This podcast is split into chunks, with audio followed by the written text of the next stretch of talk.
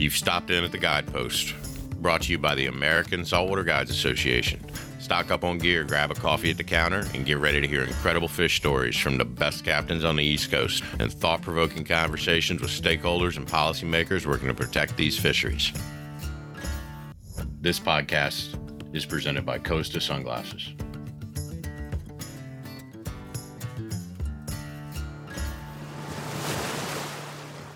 Right, everyone, welcome to season two of the Guidepost. We are talking about Amendment 7 for striped bass and our rationale section by section. This podcast will address 4.2.2 measures to address recreational release mortality, and I have none other than my co-founder in the Guides Association and general partner in crime, Captain John McMurray. How are you doing today, brother? Good, man. Thanks for having me. It's always fun, man. Always fun. So, recreational release mortality. This has been elevated.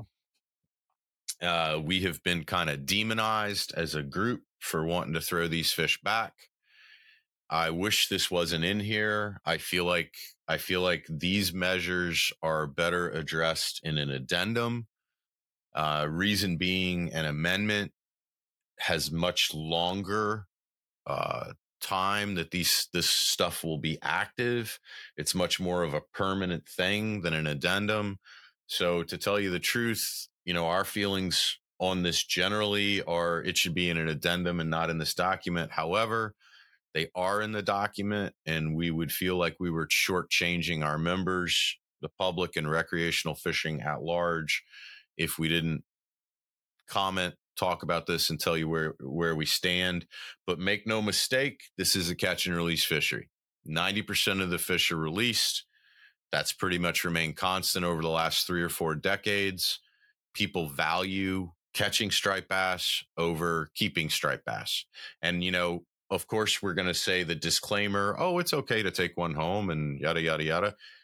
I mean, yeah, that's kind of like the disclaimer, but the reality is most people want to go out there and catch a bunch of fish and let them go. And that's the reality of the fishery. You run a decent chunk of trips in the spring for stripers. What what have you seen from your clients over the years? Um, well, w- without a doubt, it's it's ninety percent catch and release fishery. Um, you know, that's that's not anecdotal either. The, the NOAA fisheries numbers bear that out. Uh, it's ninety percent recreational, and ninety percent of the fish that recreational folks catch are released. Um, there are some assumptions of why they release the fish. There are certainly folks on the board who seem to think it's because of their regulatory discards, meaning they're they're not within keeper size. Uh, but there are also folks, myself included, that feel like the great majority of, of anglers target these fish for sport. They don't target them for food. Um, first of all, they're just in my opinion anyway, they taste bad. They have no taste at all. But uh, this this huge economically powerful recreational fishery is driven by opportunity to catch fish, not on how many we could kill. And I've always said that you know if you're just interested in taking fish home, then go to the fish market. I mean, that's not what drives recreational fisheries. And given that 90% of the fish caught or released, of course, discard mortality is going to be high. And, and for context, it's uh, just about 50% of total fishing mortality is release mortality. Those are the fish that we release that actually die. Um, and that's based on, on the 9% number, which is, uh, you know, one out of 10 fish that you, you release die. And, and I think that's probably a, I mean, certainly varies on size of the fish, time of the year, water temperature, et cetera. But I think overall, it's probably a, a pretty accurate estimation. Um, you know, is is it a problem in this fishery? Well, you know, all sources of mortality are are problematic when you have an, an overfished stock, uh, but it's really it's part of the fishery and, and it should be accepted as such. It's part of a sport fishery, and and frankly, uh, the emphasis in this document, as well as, as its emphasis at, at board meetings, uh, you know, and, and it's particularly most of this is being driven by by pro commercial, pro harvest states like Maryland and, and New Jersey and, and, Delaware. It's a red herring to, to take attention off of what we actually can effectively control, what we, we actually know has an impact, and that's harvest. Um, it, the bottom line with all this stuff is that, you know, when you have these effort controls, which are essentially seasonal closures, uh, whether they're no harvest or, or no targeting closures, uh, we, we don't really know what sort of impact they're going to have because you can't quantify them. And I, I don't. Well, let's hold, John. Let's let's talk about that. Let's hold on. Let's talk about that for a second because in the document, in the document, measures to 4.2.2 measures to address recreational release mortality. Option A is status quo, which is just a circle hook requirement. You know, we just kind of go on about doing what we're doing. And option B uh, has a couple of sub options, and, and B1 is no targeting and closures. And and I got to tell you, you know, how the how the hell do you enforce that? Number one, totally ridiculous. As long as there's bluefish in the water, you're going to be quote targeting bluefish. There's no way to. The only one it's really going to punish are the light tackle guides who uh, practice catch and release fishing during the spring and when they're likely to, or in the summer when they're likely to make these closures. They're not going to be able to market these catch and release trips because they can't target. That is the and and the impact of shutting those guys out is zero, zero. You you can't quantify it. It's so small. So it's it's punitive and and it's not fair. And it almost to me anyway, and and maybe my opinion is tainted somewhat. But it, it seems like a way to punish us uh, for you know. Oh, it, it absolutely is. Right, and and it, and to kind of you know say, well, listen, you know, if if the catch and kill folks are going to have to to you know suffer some from this, then guess what? So are you guys, and whether it's going to be impactful or not, we're going to stick it to you. Uh, it, you know, it's it's hard for me not to look at it that way, and it it, it annoys me. That's that's all I'm going to say without losing my head. Well, no, let's let's lose our heads because you know you think about this and it's not enforceable. They'll never know what impacts a decision like this would make, you know, on the stock. I don't care if they're going to sit down and try to monkey with some numbers or not. I mean, let's be real, man. We don't even know how many fishermen are out there. There are multiple states on the East Coast that don't have a that don't have a, a saltwater license we don't even know how many fishermen are out there.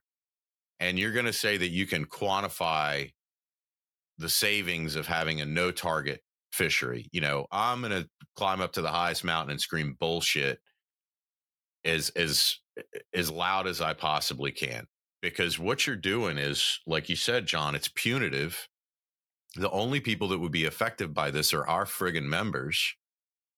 And it's such a minuscule portion it, it, makes it makes absolutely no sense. You're basically going to put an entire industry out of work. You're going to crush tackle shops. You're going to crush hotels, restaurants, while while everyone's so nervous about the economy right now. It's not even funny. You're going to lay that at our feet and just crush us because you're an angry little fucking baby because you can't keep killing fish at an unsustainable rate. And I think that's what it comes down to. So to say that we are not supportive of that option is the understatement of the century. And we will fight this until our dying breath because it, because of the reasons we just discussed. So it's not even that we don't know what the impact is going to be. I mean, it's intuitive. It won't have an impact. There's no way to enforce it. And everybody with a boat in this that wants to fish is going to go out and target bluefish or summer flounder or whatever and catch striped bass. Uh, it, it's an outdated way of looking at the fishery, and it's being driven by a few states in the South. And I hope it gets stepped on pretty quick. I suspect that it will, but I've certainly been wrong about these things before. Uh, but it's you know, John. Every every area is different. Every area is different. So where I live, if I were to go on any pier in any tributary of the Chesapeake Bay and like take little kids fishing for white perch and I put a bloodworm on a number four hook and dropped it down to the bottom, four of the 10 fish you catch are going to be 12 inch stripers. So you're not doing like you're you're just hurting the people who depend on this fishery, the light tackle and the fly guides. And that's just not acceptable to us. Um, and and you know, I, I I think like you, it's gonna get squished pretty quick. So let's hop to B2 no harvest spawning closure. We did not support this. And on paper and at first glance, I think most people would expect us to support it, but there's a whole bunch of reasons why. Um, our position on this is going to be pretty simple. Well, no, it's not. It's going to be a little complicated. So just bear with us here for a second. In theory, we support this, but I haven't seen a map for this. I don't know what they're defining as a spawning area closure spawning area no harvest closures already exist. Look at a map of the Chesapeake Bay. You can't even fish for stripers in a tributary, a spawning tributary until June 1. June 1. Spawning is long gone after that. Hudson's closed off. So, you know, w- what does this what does this mean? You know, what, what what are you going to do that's different that's not being done right now? And I'll tell you the number one thing for me is that if you're going to do this stuff, do it right. And that's going to be our recommendation is to go back to the drawing board with this sub option. And we're probably going to have an opportunity with an addendum in October to address the stock assessment to, to get this one right. And the one thing I would really like to see is this based on temperature. We have buoys everywhere that read temperature. And for example, I think it's a little bit different in the Hudson. But in the Chesapeake Bay, we know that when the temperature gets above 65 degrees, like 90% of the spawning has occurred. So, okay, that's what it should be based on. If you pick a day on the calendar, what happens if you have a cold year? What happens if you have a warm year? I can tell you in colder springs here, it pushes spawning back and it's like a wholesale slaughter for trophy season. And in warmer springs, the fish are gone and there's barely any trophy season in the Chesapeake Bay.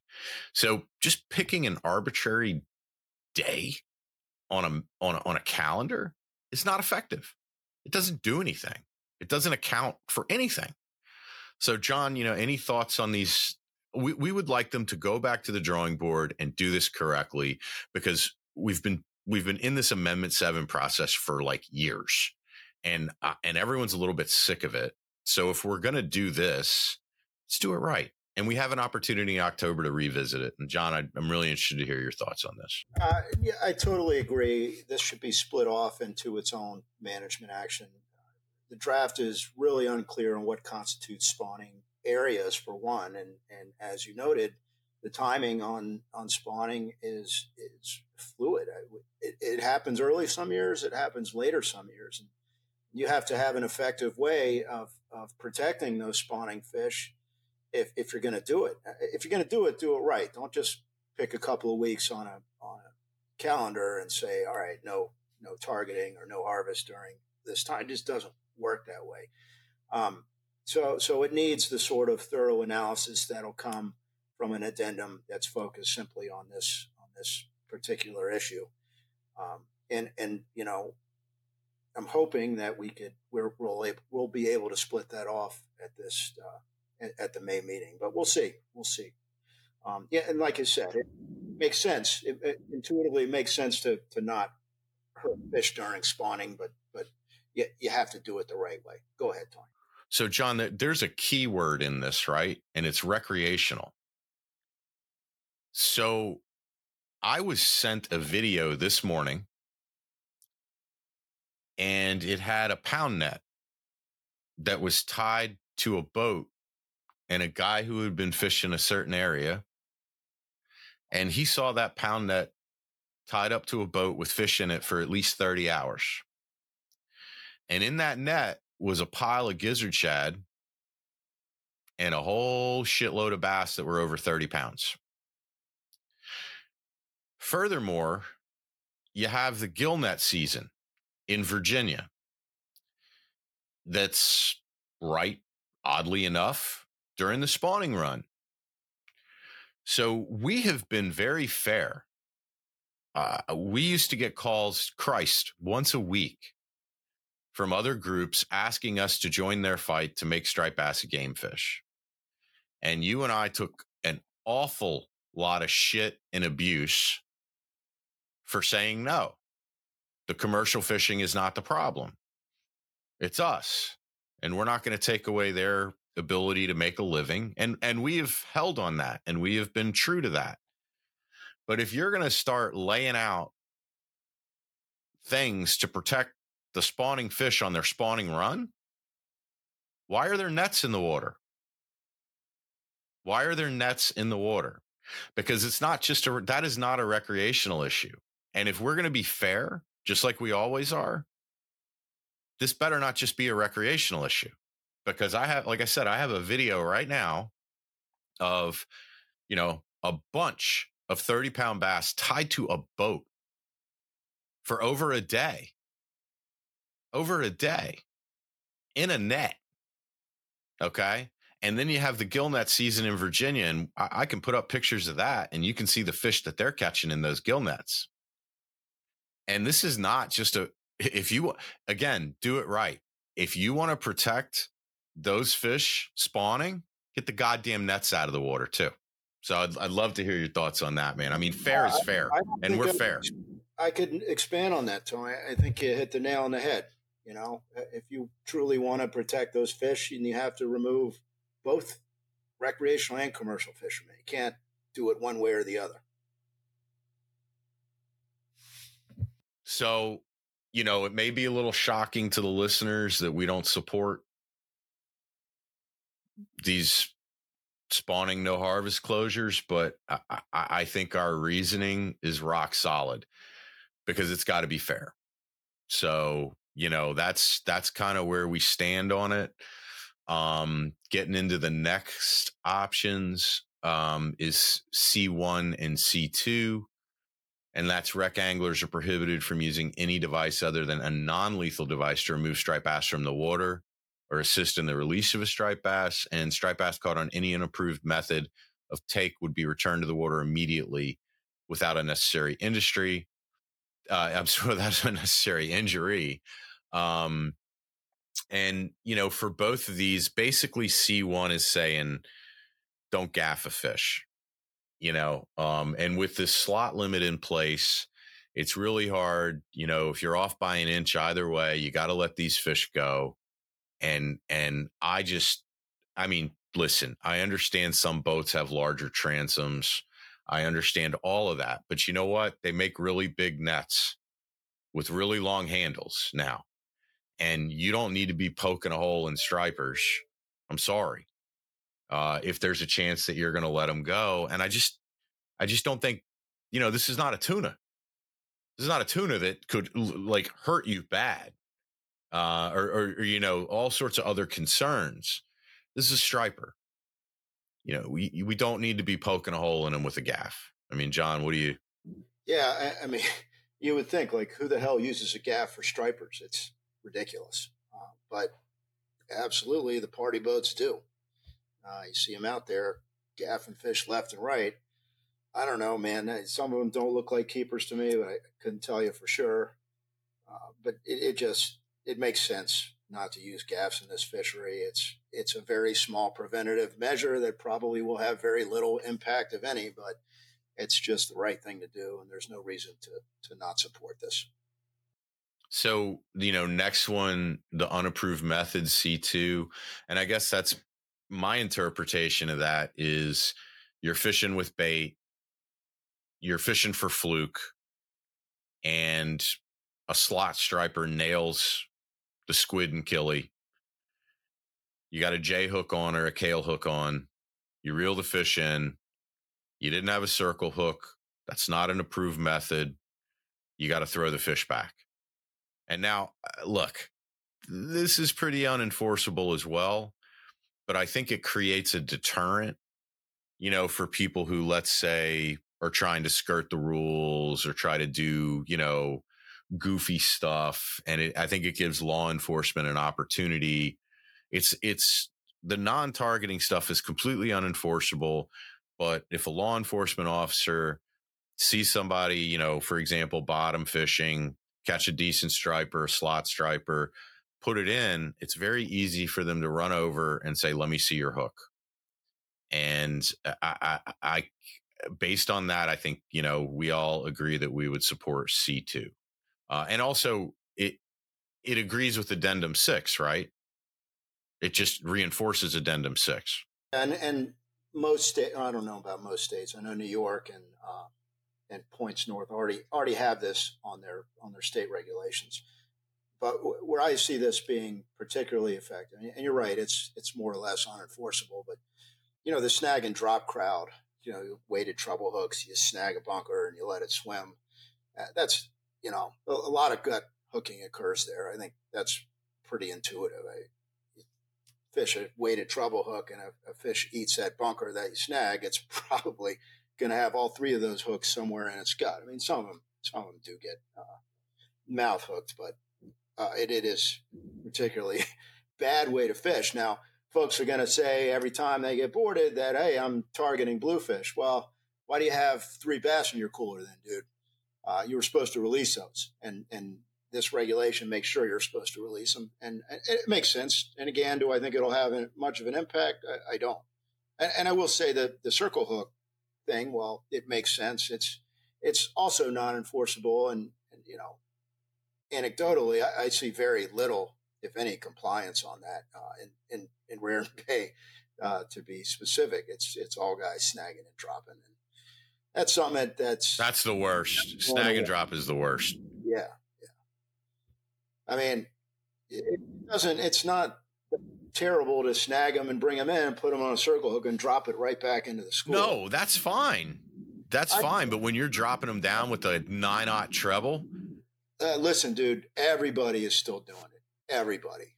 It, it's it, you know most folks uh, don't use the circle hooks. I mean, they have them on board, and I think the intent is to use them. But when you're on a school bunker that's getting crushed, you want to catch a fish quick. You're you snagging and dropping. That's that's just what people have been doing for, for decades and decades, and it ain't going to stop right away until there's some enforcement. Uh, we'll see. Anyway, my, my point is that very, very little impact, but still, you know, the right thing to do. So um, the last one here, John, is uh, that we support is D two, and it puts a little onus on the states to promote best striped bass handling, um, and developing you know outreach and education er, uh, efforts. And you know that's kind of like a that's a no-brainer thing. It's a really valuable fishery to all these states. They need to be putting a little effort into it and i don't really think we got to beat that one to death but i, I do want to kind of raise a flag on d1 so again d2 you know states promote best catch and release handling practices with outreach campaigns, education, you know, all that kind of good stuff. Now,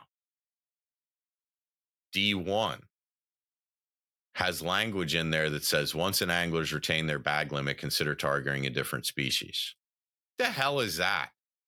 Like it, what, uh, that's the dumbest thing. I mean that you're talking about not in for like it opens the door striped bass is not a fishery where you catch your limit and you switch to something. That's not why people fish for striped bass. That may be why like two or 300 charter boats in one state fish for striped bass. But it has nothing to do with the overall good of the resource and the overall, you know, what the general public wants out of the resource. And I see that language and it makes my blood boil because it opens the door for this continued assault on catch and release fishing. And guess what? Like, suck it up, Buttercup. That's what people want to do. That's what the average person wants to do with striped bass. I don't care what anyone else has to say. We have the numbers to back us up. So we do not support D1 because of that language that says once an angler's attained their bag limit, considering targeting another species. No, we won't because we want to keep catching stripers. And that's why we're out there. So no, we're not going to do that. I don't. I don't know. What do you What do you think about that ridiculousness? Yeah, it, it is totally ridiculous, and it's almost offensive. Um, and it shows the way the commission continues to think about the striped bass, bass fishery in terms of yield and dead fish on the deck, when that's not what ninety percent of the fishery is. It's it's a sport fishery, uh, and it's a very economically valuable one, and, and it's based on the experience of fishing, not killing them. And, and you catch one keeper and decide to keep it, you do not stop fishing. It's just not the way that fishery works. And if you did, then it, it would be diminished into a, a, way, way less economically valuable fishery. Now, the other thing about D1, when you're requiring states to promote these best handling and release practices, honestly, I, I think marine management agencies have better things to do. Uh, and this sort of education, it, you know, it sounds nice. And the people who are releasing fish, it's intuitive. You, you, know, you don't let the fish flop around the deck. You don't throw in the sand and kick it off the rocks, etc. Everybody knows that. And the people that that do that sort of thing don't give a shit, and they're going to continue to do it, whether or not there's a mandated education program or not. And and my point is that you know, you, let's let's let these guys who generally have difficult jobs and and are understaffed and have time constraints. Let's let's let them do what's important and not force them to do ineffective, semi ridiculous things like this. Yeah, I mean, I'm I'm I'm a little squishy on it myself. Um, you know, it's just one of those things that they put on there, and as a conservation minded association and a resource first association, you look at it and you're like, how could you disagree with that? Um, but you know, the reality of the situation that you just described is that there's not even enough people to enforce the rules, and now you're going to pull them all aside. And you know, John, I think the reality is like, and it's a question that we wrestle with every day, is is how do you reach the people that really need the education, and do they even want it? and that's that's the million dollar question and i guess in you know in the world that we're in today all you can do is try. Um you know christ man I, I remember when i first moved here 20 something years ago i was watching all these old timers you know jigging the bridge or or you know doing whatever and they'd grab every striper with a towel. And as like you know growing up as you know freshwater bass fisherman i was like i was like screaming on the boat like what are you doing? Like you're removing its protective layer. And it's just been like the last 10 years where i've seen that stop you know? And I, I feel like a lot of this is generational stuff. And i will say that one hope that i do have is the younger generation. Like i don't know man you watch someone mishandle a trout or or even a striper to some degree and put it on Instagram and like you're insta famous, right? They'll eat you alive. So I think that's I think that's part of the deal too. Is that that's a, the same here. There was this kid named Johnny Bucktails. Uh, he's actually a pretty good guy and a successful charter boat captain now. But he posted a video on on uh, I think it was Facebook. This is a long time ago, back on Facebook, and you know, he was there were fish on the deck. He was kind of reaching down, releasing them, catching another one, throwing it on the deck. Man, he just got crucified, absolutely crucified. And he, he learned his lesson, you know, and, and he's actually a pretty good guy. But it, it, same thing on, on the beaches of Montauk. If you kick a fish off the rocks or you treat a fish wrong, man, it, somebody down there will let you know about it. And it's it's kind of a, a neat little culture that's developed and I like it. You know, it's it's brutal, and and you know, there's definitely some physical threats sometimes. But it's it's like this this cultural thing, and it makes a lot of sense. Did you did you see that? Not, This is this is a cultural thing as well, and it's not as positive.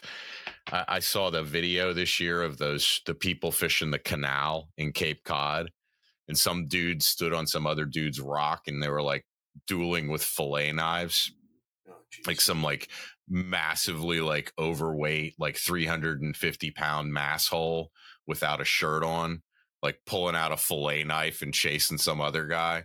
And willie willie showed it to me and i'm not not being from there like willie showed it to me and i'm just like who the hell would want to fish there like I go out of my fucking way to not see anyone. Like I, I, I go way out of my. I go to extreme lengths to not be around anyone. And I, you got some like obese, you know, crazy guy with some thick Boston ac- accent chasing you with a four dollar fillet knife that he got at like a tackle shop 32 years ago.